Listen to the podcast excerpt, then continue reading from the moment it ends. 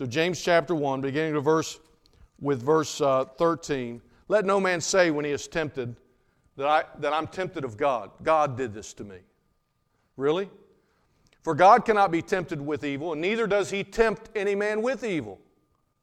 But every man is tempted when he is drawn away of his own lust and enticed.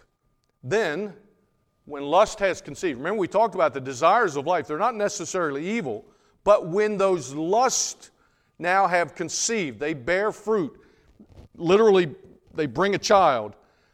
The, the offspring of that lust in my heart is sin. And sin, when it is finished, what does it bring forth? Death. Do not err. Don't miss this point. James chapter 1, verses 13 through 16 as we began, and that is the heredity of our flesh. Where, where have we come from? What are we like? What are we made of? Do not err. Do not get this wrong. Don't miss the point. The weakness or flaw of the flesh is not in God's original design, it is in my desires that draw me away from what God originally designed. Someone said to me, if God would have never put that tree in the garden, man would have never sinned. Really? I think man would have found some other way to sin. Satan would have found something with which to tempt and draw man away. Man's own desire was the cause of man's first sin there in the Garden of Eden. It's the same for us, even though our life is less than the Garden of Eden, right? We have lots of things around us to be tempted with and drawn away with. God is in no way part of evil, and trials only ever turn into temptations to evil when we are drawn away of our own lust. We say things like, It's not fair.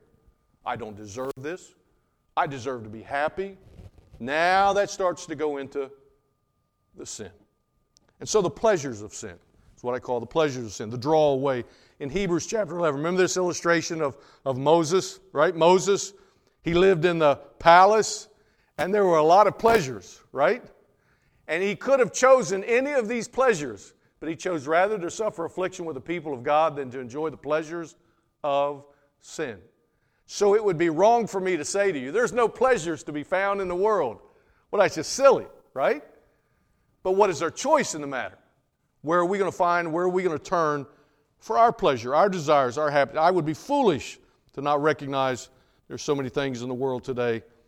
But, as it says in 1 Timothy chapter 6, which while some coveted after, They've erred from the faith and pierced themselves through with many sorrows. Few advertisements sell you a product. You know that, right? Few advertisements sell you a product. They're selling you on a promise, right? They're selling you on a promise. Or in today's corona environment, the promise of hope and safety. If you buy this car, right? I mean, you've seen the advertisements now. Now they're going to promise you the safety and security of how they deliver this car to you and what this car means for you. But the car itself, right, it's almost secondary to what they're trying to advertise. A promise of some pleasure to be found in their product. Well, to be drawn away means to be enticed by that promise. That's the dangling carrot that's out in front of us. Satan uses the old bait and switch tactic of advertisements to allure you into his trap. The allure of this world is elusive, the desires of your flesh are deceptive, and the flaw of the flesh is in the desire. And while there's nothing wrong with having stuff, I get that. You got to have a car, you got to have a whatever, roof over your house, over your, over your life. I get that. But if my hope and my help is to be found in that rather than God, then it is fool's gold. And we talked about fool's gold last week. When, the, when the, you take this thing to the assayer's office to be tested. Remember that last week, tested? And what is our desire in the testing? That it found that it's not fool's gold, it's real. But in the circumstances of life, if you are dependent upon the stuff of this world and you take that to the assayer's office, you will be disappointed every time. What's worse yet, once the trap is set and the bait is taken, it brings forth, what's the end of verse 14? What does it bring forth? Death. So the pleasure of sin is the draw, and the penalty of sin is death.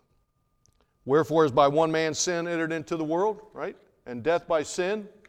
And so death is passed upon all men because all have Do you sin because, are you a sinner because you sin?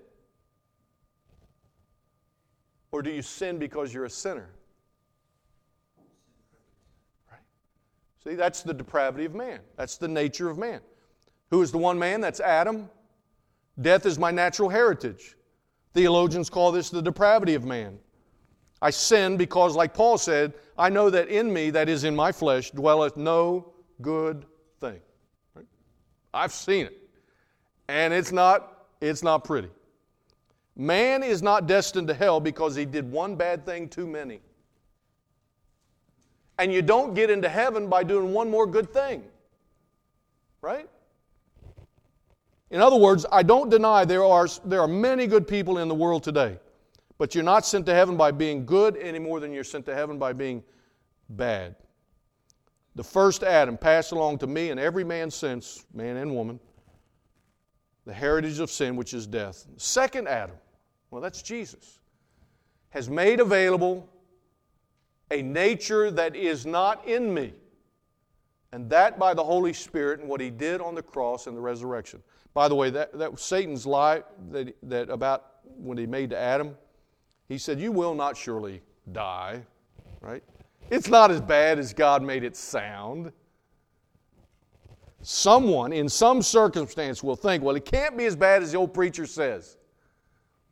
Maybe it's not. Maybe I sound like a conspiracy or a, you know, a, a, a tragic circumstance. Maybe I overblow it. Maybe you think I overreact sometimes. But the one thing I do know beyond a shadow of a doubt, it's never as good as the devil promised. It's never. You may think the old preacher's overreacting, but I can guarantee you that the devil has made it sound better than it is. Make no mistake about it, the wages of sin is forever death. But while our sin entraps us, the gift of God is what? Eternal life through our Lord Jesus Christ. So we have the hope of our fathers, our Heavenly Father, the hope of our Father. Let's read the verses together, beginning with verse 17. Again, James chapter 1, beginning with verse 17. Every good gift and every perfect gift. Where, where's the only place that you can get a, anything that is everything it promised? From our Father, from heaven. Cometh down from the Father of lights, with whom is no variableness, neither shadow of turning. Right? There's no fine print that says, oh, you missed that part. It's not quite what I said. Here's my way out. No, there's no, there's nothing like that. Of his own will begat he us with the word of truth, that we should be a kind of first fruits of his creatures. Wherefore, my beloved brethren, let every man be what? Swift to hear. And nature tells us this, right? Swift to hear. I got two of these. Slow to speak. I've got one of these. And as if to compound the conversation, and even slower to what? your two cents. For the wrath of man worketh not the righteousness of God. Did you know that your anger cannot bring the conviction that only the Holy Spirit can bring? But I felt like I just need to say something. Wherefore lay apart all filthiness and superfluity of naughtiness. Now, I know most translations change that. I love that phrase because it just it just sounds so poetic and it sounds like exactly what it is the superfluity, the overgrowing of, of just, you know, just stuff of life. The superfluity of naughtiness and receive with, with meekness the engrafted word which is able to save your soul. Now, you tell me, when's the last time you bought something, anything, that did exactly what the ad promised? It lasted as long as you expected. You got everything out of it and it returned to you every benefit you thought you would ever receive. When's the last time you bought something like that? I mean, every car I've ever bought lately, lately, I mean, I don't buy a car every day, but I get, then I get in the mail what? Recalls. Right? You get recalls all the time. Because it's not quite, oh, it didn't work out the way we thought. We can fix it though. We can fix it. The promise of the gospel is held with no variableness, neither shadow of turning, right? Which is to say, it comes with an ironclad warranty, satisfaction guaranteed, and that on the basis of the work of Christ and the empty tomb. Never change. Satan can't offer that. In fact, Satan tried to defeat that, didn't he? Now, don't buy into thinking of the world that suggests there's no better hope, so you might as well, like the frog, either give up and say, Why bother? What's it matter? I might as well live as I please. But it does matter. And these good gifts of our Father, these good gifts of our Father, are about His great grace, verse 18. This provision was clearly God's idea. It says here, by His own will. How do you get saved? By what God has done, by His grace. God giving us what we don't deserve, by His will. For by grace are you saved through faith, not of yourselves. It's the what? Gift of God. That's grace. And then he says, And you are begotten or born again, not of corruptible seed, of course, First Peter told us, but of incorruptible by the word of God which lives and abides forever. Begotten, born again. I don't want to get too far afield, but don't let anyone take verse 18. Don't let anyone take James chapter 1 and verse 18 and suggest to you that God is going to save whoever He wants to, and by implication, and sometimes they'll say it, and He'll send everybody else to hell. What do I know to be true about God's will? 1 Timothy chapter 2. I know for a fact that it is God's will that all men be saved and come to a knowledge of the truth. I know that to be true. And I know that the will of man must receive the grace of God to be begotten or born again. I know that to be true. But don't take verse 18 to a conclusion that I think is just absurd. That God then chooses people to be forever condemned to hell. That, to me, takes it to a step that I don't think is defensible. Because Timothy clearly tells us it is God's will that all men be saved and come to a knowledge of the truth. That's my work. That's my desire. But you've got to receive it. And that is to be begotten, right? Direct descendants of the Father and his children. So, what is James telling us to do? Middle verse 18, he told us to be, so here I am, a begotten child of God. So he says to me, I need to be what? Swift to hear. Well, what am I listening to? I'm listening to God. I'm listening to His Word. It's God's Word. I want to be swift to hear what the Bible says. Only be careful in your understanding that you don't take this book and beat somebody over the head with it. Because what does he also say? Swift to hear and slow to speak. Slow to speak doesn't mean that you stammer and stammer and don't have an answer and all that sort of thing. It, it simply means that you're going to listen more than you speak. Because sometimes we're giving answers to questions nobody is asking. You get it. You know the gospel. And you can't understand for the life of you why, if, if you gave them the gospel, they don't understand it too. Yeah, but God's never done anything for you know, and they go on to other things, and it'll be distracting, but they don't get it. And you can't beat them into submission. And also be careful in your understanding of God's word that you go on in verse 19. He says, Be slow, not only slow to speak, but slow to wrath or anger. Because you getting angry about someone's sin, verse 20, never works the righteousness of God. You see somebody in sin, your son, your daughter, some family member, and you know this is going to ruin their life, and you want to, right? You just want to beat them up. Can you not get this? Can you not understand this? That didn't save you. It won't save them. You're not the Holy Spirit. You've got to allow the Holy Spirit to do in their life exactly what the Holy Spirit did in your life because you getting angry, it only is going to give them a reason to deny what you say you believe. How do you win others to Christ?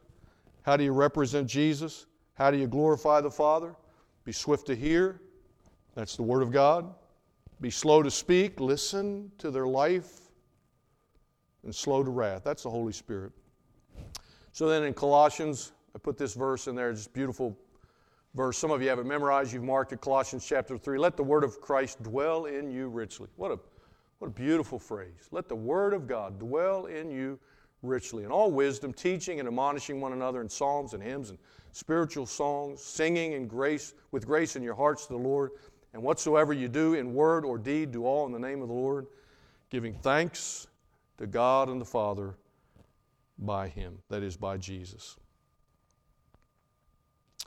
I know what the Bible says, and I know what they did was wrong, but do you, do you have more desire to be right or to build a relationship so that Jesus can be introduced?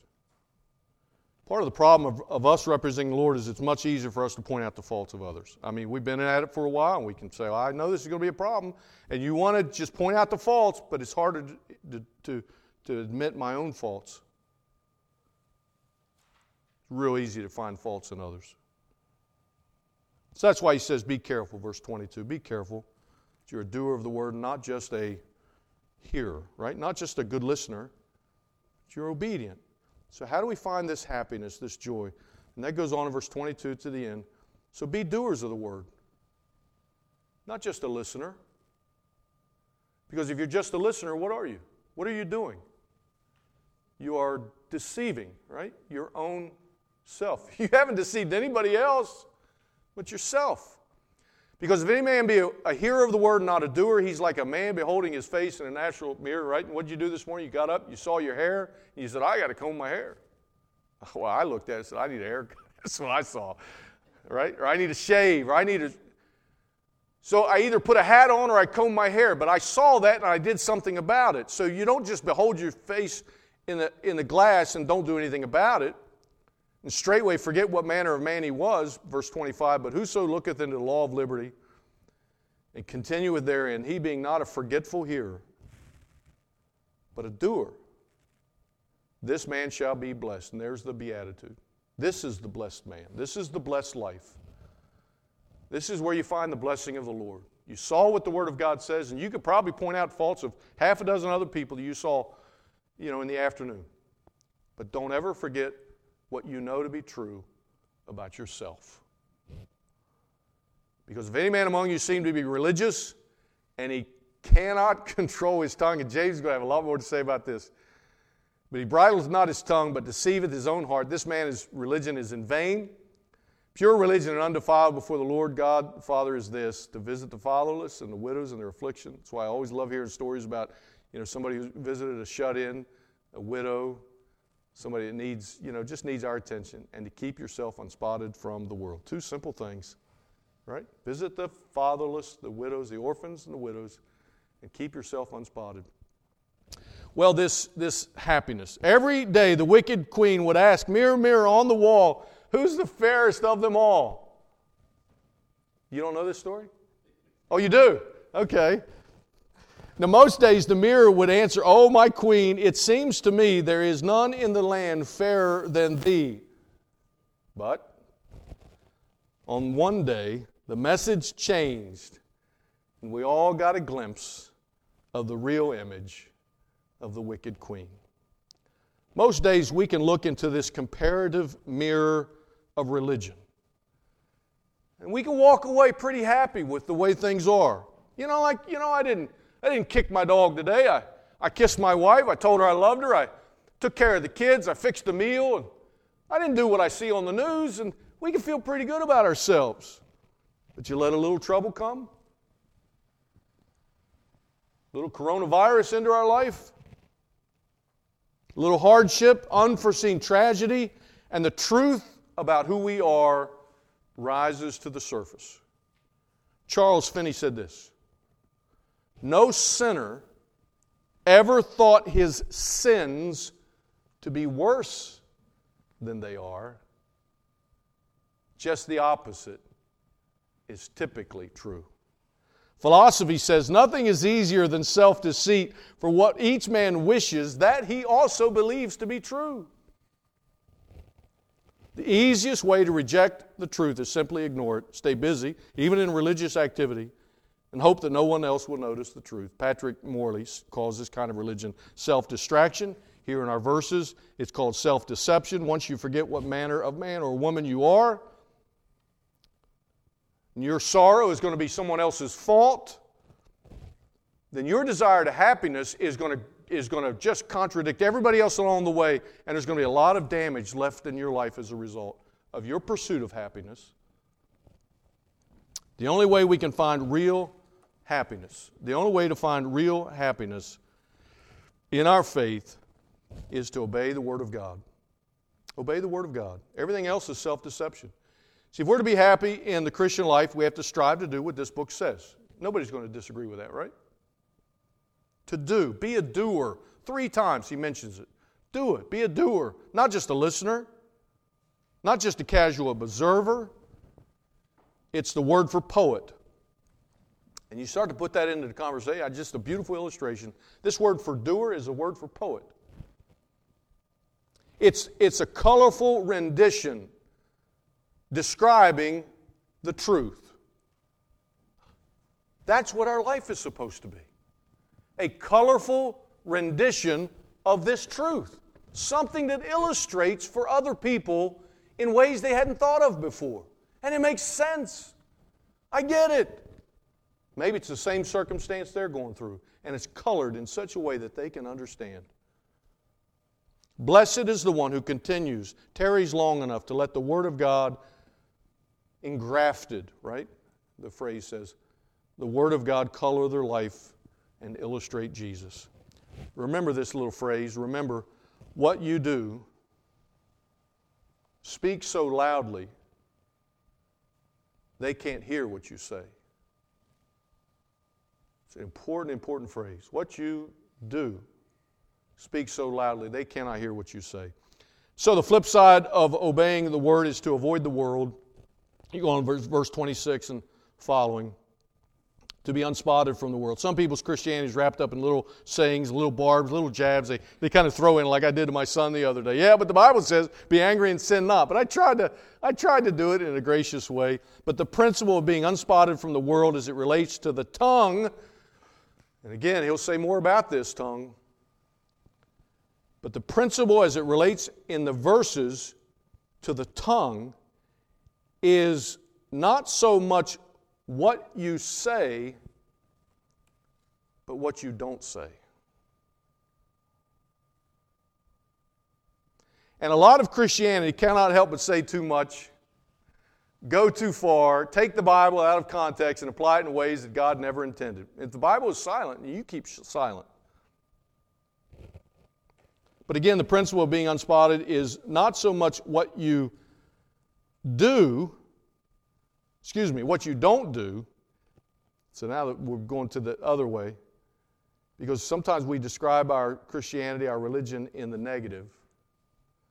So it's not so much what you don't do, but what you do. So not always what you say, but what you don't say.